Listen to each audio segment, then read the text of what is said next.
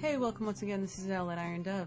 Dialogue is the key to reform. Access is the key to dialogue. At Iron Dove, you can find both. Come on down, talk it up, and let's see what we can figure out.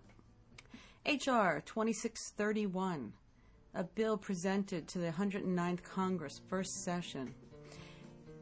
It's a bill called the Religious Freedom Peace Tax Fund.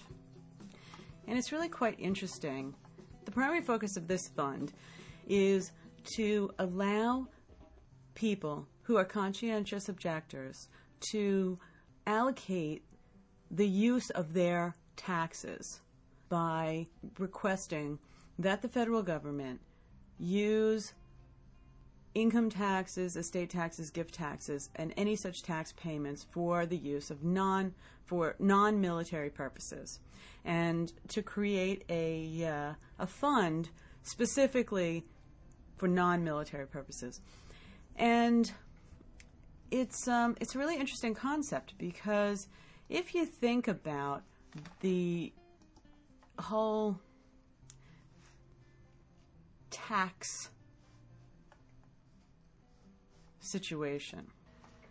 In order to have a war, in order to be involved in war, you need money. And particularly in this day and age, there's a lot more money involved in warfare than probably warfare involved in warfare. Certainly, there are hundreds of thousands of people involved in the military services. But dollar for dollar, there's a heck of a lot more money involved than there are actually people. Based on information from the Center for Arms Control and Nonproliferation, the administration of President George W. requested $420.7 billion for military for the fiscal year of 2005. 400 billion for the Defense Department and 19 billion for nuclear weapons. The national defense category of the federal budget for the year 2005 accounts for over half, 51.4% of all discretionary spending. The budget for 2005, the discretionary budget request in billions of dollars was 818 billion. From the bottom to the top, we spend starting at 3 billion for energy, going all the way up to 421 billion for military. And in order um, from the least amount of money to the most, energy 3 billion, agriculture 5 billion, social security and medicare 8 billion, economic development 13 billion, other income security 16 billion, general government 17 billion, training and employment and social services 21 billion, transportation 23 billion, science and space 24 billion, natural resources and environment 28 billion, veterans benefits 30 billion, housing assistance 30 billion, international affairs 32 billion, justice 38 billion, health 51 billion, education 60 billion, military 421 billion. And it just goes to show you how completely over the top our military budget is. So imagine for a minute if taxpayers had a choice to say, I'm happy to pay my taxes for non military purposes. Think about that for a minute. What that might do to some of these other things in our economy. Energy, for example, we only spend $3 billion on energy in comparison to military, $421 billion. Well, the whole point of why we're in Iraq, and I don't really care what anybody else says about security and other nonsense, we're in Iraq because we want their oil. And that's really the bottom line. We want their oil because we need their oil, because our country runs on oil. And if you listen to my pod, previous podcast, you would know that we have other options. We really do. We don't investigate them, we don't develop them, but we have other options. And even if we took only a third of the military budget and put it into developing energy, alternate energy sources, uh, it would be like increasing the budget by 47 times. 47 times. What do you think about that? We spent 47 times as much money as we're spending right now to try and develop other energy sources. Bet you we'd have some other plan really quickly.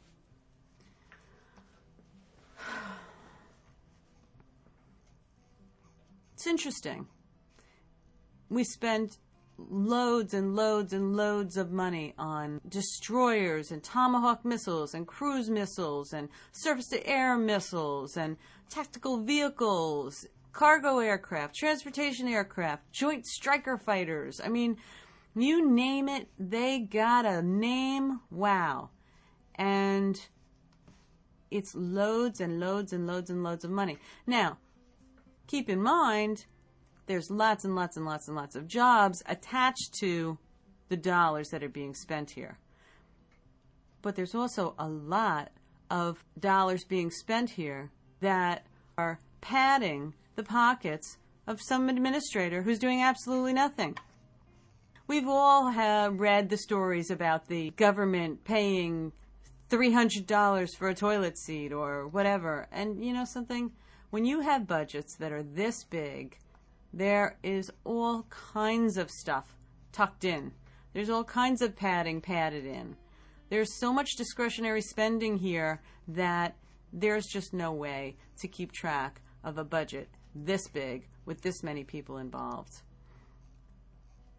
The United States outspends every single country in the world on military. Well, I'll put it this way the United States military budget is 421 billion with a B dollars. There are approximately 295 million people in the United States. The next highest military spending budget is that of China at $51 billion. China has a population of over 1.3 billion people. That is approximately a billion people more than the United States. And they spend a fraction of what we spend. China spends an eighth of what we spend. Russia, 50 billion. Japan, 40 billion. UK, 40 billion. France, 35 billion. It's silly. It's silly. If we were to take, and you know, I'm not proposing that that the country become completely vulnerable and at risk, okay? But I am proposing that a few hundred billion be diverted to peaceful, peacetime activities that will increase our national security, such as development of alternative energy.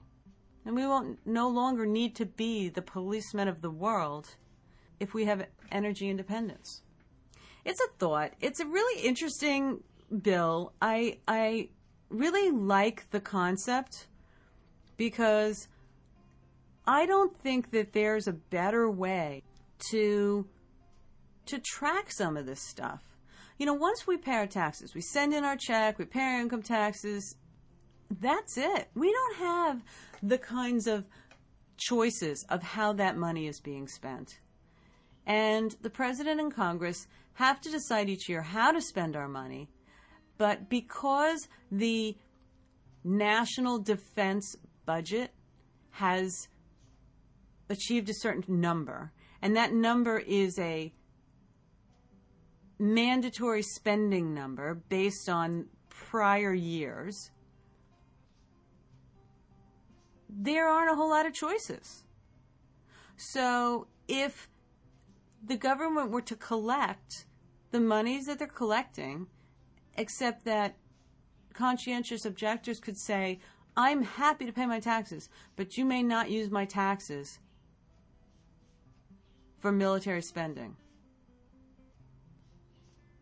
Because I object to the way you use our military you have to start using this money to build the peace machine, not the war machine. It might be an interesting thought. So, am I bleeding heart liberal? Maybe. And maybe not. Maybe this country is courageous enough to take a step in a completely different direction. Think about that. You know, our military is so brave. These guys are so brave. What they do, they go out there and they risk their lives, and what they do is so really remarkable.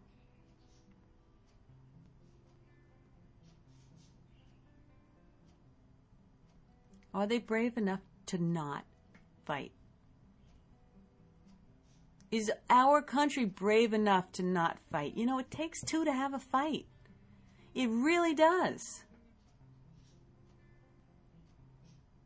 And that's not to say that we can't protect our borders and defend our country. And the truth be known, if we took